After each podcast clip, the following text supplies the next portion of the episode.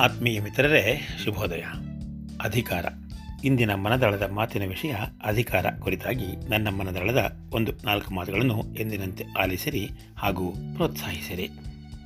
ಅಧಿಕಾರ ಅಂದಾಕ್ಷಣ ನೆನಪಾಗುವುದು ಶಕ್ತಿ, ಹುದ್ದೆ, ಉದ್ಯೋಗ, ಬಲಿಷ್ಠ, ಪ್ರಾಬಲ್ಯ ಮುಂತಾದ ಏನೆಲ್ಲ ಸಮಾನಾರ್ಥಕ ಪದಗಳು ಅಧಿಕಾರದ ವ್ಯಾಖ್ಯೆ ಅಥವಾ ವ್ಯಾಪ್ತಿಯನ್ನು ಸೂಚಿಸುತ್ತವೆ. ಅಧಿಕಾರ ಒಂದರ್ಥದಲ್ಲಿ ಪರಮೋಚ್ಚ ಪದಕ್ಕೆ ಸಮಾನಾರ್ಥಕವಾಗಿದೆ ಎಂದರೂ ತಪ್ಪಾಗಲಾರದು ಇದನ್ನೇ ಆಂಗ್ಲ ಭಾಷೆಯಲ್ಲಿ ಅಥಾರಿಟಿ ಎಂದು ಕರೆಯುತ್ತೇವೆ. ಇಂತಹ ಅಧಿಕಾರ ತಕ್ಷಣದ ಮೇಲಿನ ಹುದ್ದೆಯನ್ನು ಹೊಂದಿರುವ ಅಥವಾ ಮೇಲಿನ ಹಂತಕ್ಕೆ ವರ್ಗಾಯಿಸಬಹುದಾದ ಅಧಿಕಾರವು ಆಗಿರಬಹುದು. ಒಟ್ಟಾರೆಯಾಗಿ ಹೇಳುವುದಾದರೆ, ನಮ್ಮ ಸಾಮಾಜಿಕ, ಆರ್ಥಿಕ, ರಾಜಕೀಯ, ನ್ಯಾಯದ ವ್ಯವಸ್ಥೆಯಲ್ಲಿ ಅಧಿಕಾರ ಅನ್ನುವುದು ಒಂದು ಪ್ರಮುಖ ಪಾತ್ರವನ್ನು ವಹಿಸುತ್ತದೆ. ಸಾಮಾನ್ಯವಾಗಿ ನೋಡುವುದಾದರೆ, ಮನೆಯಿಂದಲೇ ಅಧಿಕಾರದ ತರಹದ್ದು ಆರಂಭ. ಪ್ರತಿ ಮನೆಯ ಪುರುಷ ಅಥವಾ ಮಹಿಳೆ ಯಾರೇ ಇರಲಿ ಆಯಾ ಕುಟುಂಬದ ಯಜಮಾನಿಕೆಯ ಅಧಿಕಾರವೇ ಕುಟುಂಬದ ವ್ಯವಸ್ಥೆಯನ್ನು ನಿರ್ಧರಿಸುವುದು, ನಿಯಂತ್ರಿಸುವುದು ಹಾಗೂ ವ್ಯವಸ್ಥಿತವಾಗಿ ಕುಟುಂಬವನ್ನು ನಡೆಸಿಕೊಂಡು ಹೋಗುವುದು. ಈ ನಿಟ್ಟಿನಲ್ಲಿ ಮನೆಯ ಪ್ರತಿ ಸದಸ್ಯನು ಯಜಮಾನರಾದವರು ಅನ್ನಿಸಿಕೊಂಡವರೊಂದಿಗೆ ಸಮಾಲೋಚಿಸುವ, ನಿರ್ಧಾರವನ್ನು ತೆಗೆದುಕೊಳ್ಳುವ ನಿಟ್ಟಿನಲ್ಲಿ ಕೈಜೋಡಿಸಿ ಹೊಂದಿಕೊಂಡು ನಡೆದುಕೊಂಡು ಹೋಗುವುದು ಪರಿಪಾಠ.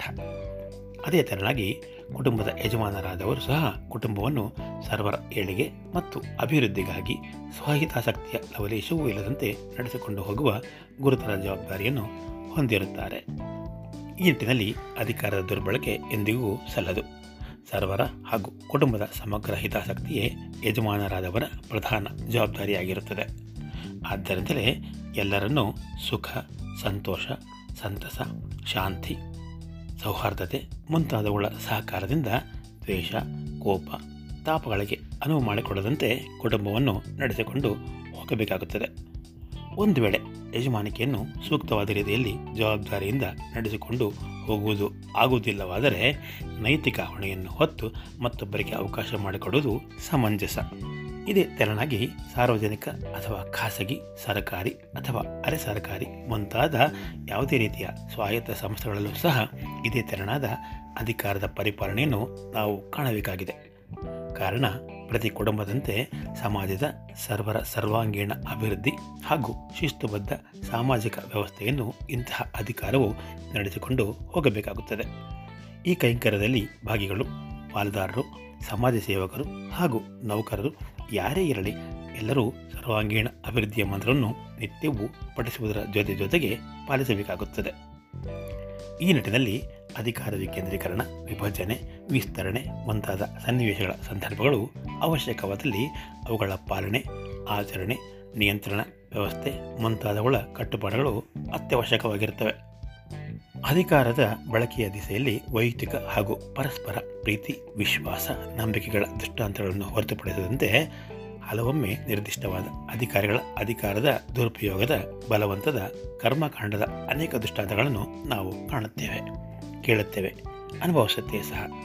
ಉದಾಹರಣೆಗಾಗಿ ಹೇಳುವುದಾದರೆ ಅಧಿಕಾರ ಹೊಂದಿರುವವರು ತಮ್ಮ ಕೈಯಡಿಯಲ್ಲಿ ಕಾರ್ಯನಿರ್ವಹಿಸುವವರನ್ನು ನಿರಂತರವಾಗಿ, ದೈಹಿಕವಾಗಿ ಅಥವಾ ಮಾನಸಿಕವಾಗಿ ಶೋಷಣೆ ಮಾಡುವುದು, ಲೈಂಗಿಕವಾಗಿ ಶೋಷಣೆ ಮಾಡುವುದು ಅಥವಾ ಕಿರುಕುಳ ನೀಡಿ ಬಾಧೆಗೆ ಒಳಪಡಿಸುವುದು, ದಾಸ್ಯ ಮನೋಭಾವದಿಂದ ನಡೆಸಿಕೊಳ್ಳುವುದು, ಕ್ರೌರ್ಯ ಅಥವಾ ಹಿಂಸೆಗೆ ಗುರಿ ಮಾಡುವುದರ ಜೊತೆಗೆ ಕೆಲವೊಮ್ಮೆ ಸಾಮಾಜಿಕ ಕಟ್ಟುಪಾಡುಗಳ ಎಲ್ಲೆಯನ್ನು ಮೀರಿದ ಮಾನಭಂಗ, ಹತ್ಯೆ, ಆತ್ಮಹತ್ಯೆ ಅಥವಾ ಮರ್ಯಾದ ಹತ್ಯೆ, ಕೊಲೆ, ಸುಲಿಗೆ ಮುಂತಾದ ಅತಿರೇಕದ ಚಟುವಟಿಕೆಗಳ ಮಟ್ಟಕ್ಕೂ ಕೊಂಡೊಯ್ಯುವುದು ಮುಂತಾದವುಗಳು ಸರ್ವೇ ಸಾಮಾನ್ಯ. ಈ ನಿಟ್ಟಿನಲ್ಲಿ ಹಲವಾರು ಕಾನೂನುಗಳನ್ನು ಜಾರಿ ಮಾಡಿದಾಗ್ಯೂ ಅವುಗಳ ನಿರ್ವಹಣೆ ಹಲವಾರು ಒತ್ತಡಗಳ ಪರಿಣಾಮವಾಗಿ ಸರಿಯಾದ ರೀತಿಯಲ್ಲಿ ನಿರ್ವಹಿಸಲು ಆಗದೆ ಹೋಗದಿರುವುದೇ ವಿಪರ್ಯಾಸ. ಇದೇ ಸಂದರ್ಭದಲ್ಲಿ ಸಾಮಾಜಿಕ ವ್ಯವಸ್ಥೆಯಲ್ಲಿನ ಲೋಪದೋಷಗಳನ್ನು ಹಾಗೂ ನ್ಯೂನತೆಗಳನ್ನು ನೋಡುವುದಾದರೆ, ನಾವೆಷ್ಟೇ ಅಕ್ಷರಸ್ಥರಾದರೂ, ಪ್ರಬುದ್ಧರಾದರೂ ಸಮಾಜದ ಸರ್ವರ ಅಭ್ಯುದಯ, ಅಭಿವೃದ್ಧಿಯನ್ನು ಬಯಸುವ ದಿಸೆಯಲ್ಲಿ ಹಣಬಲ ಅಥವಾ ಜನಬಲಗಳ ಅಧಿಕಾರ ದುರ್ಬಳಕೆಯ ಫಲವಾಗಿ ಜಾತಿ, ಧರ್ಮ, ಕೋಮು ಮುಂತಾದವುಗಳ ಸಂಘರ್ಷ ಸಾಮಾನ್ಯವಾದದ್ದೇ.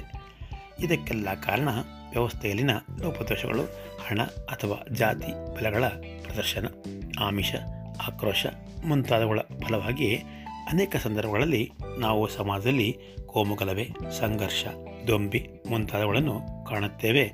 ತಕ್ಕ ಫಲವನ್ನು ಅನುಭವಿಸುತ್ತೇವೆ ಸಹ.